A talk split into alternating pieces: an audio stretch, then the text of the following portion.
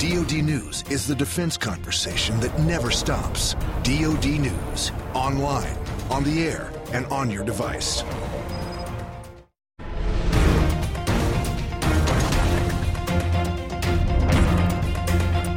The end of an era. USS Kauffman departs Norfolk tomorrow on what will be the final deployment of a U.S. Navy frigate.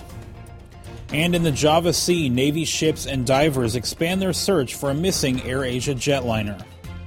And getting help, we hear the story of a soldier who sought and found help from the Army after attempting suicide.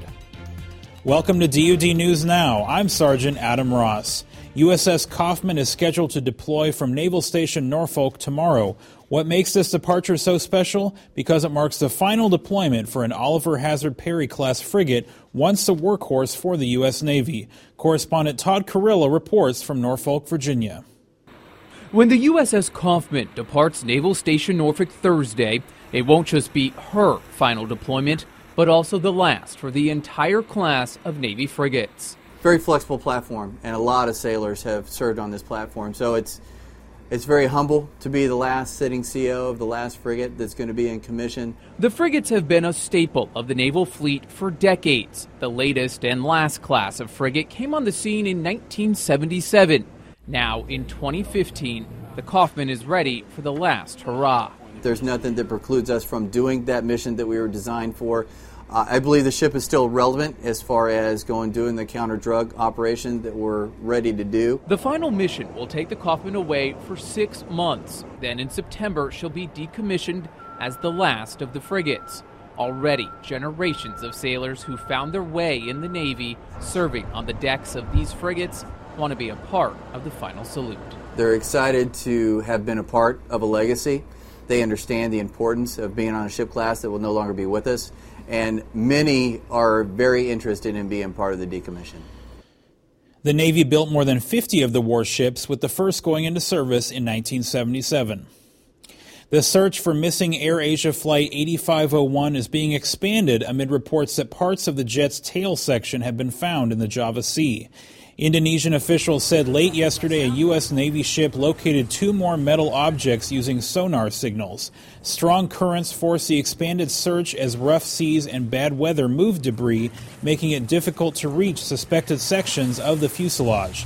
The littoral combat ship USS Fort Worth and the guided missile destroyer USS Sampson are supporting Indonesian led efforts to find the jet, which crashed December 28th with 162 people on board. 19 years ago, soldiers that go, thought that going to a behavioral health specialist would end their career. Sergeant Elliot Valdez introduces us to a first sergeant who got help when he needed it most and proved the Army stigma, Army stigma wrong. In 1995, I was up at uh, here on Fort Hood, and I had to go up and stay at, uh, on the fifth floor for a few days from an attempted suicide.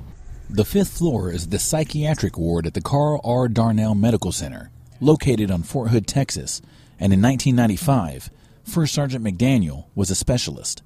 He was a different soldier then, looking for help in a different army. When I did ask for help from NCOs, my NCO specifically, they didn't come when they should have. I, I think at that time, people really didn't think that this kind of stuff happened, and so they when I when you asked for help, they didn't take it seriously.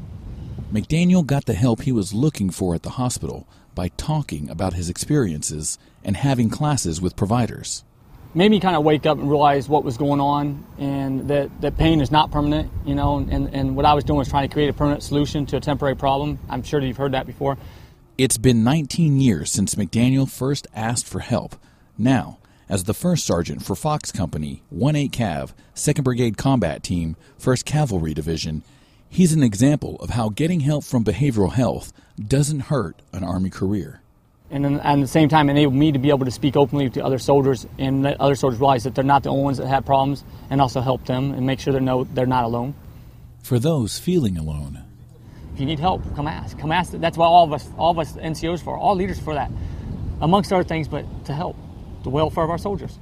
If you're facing challenges, behavioral health could be the first step of the rest of your career.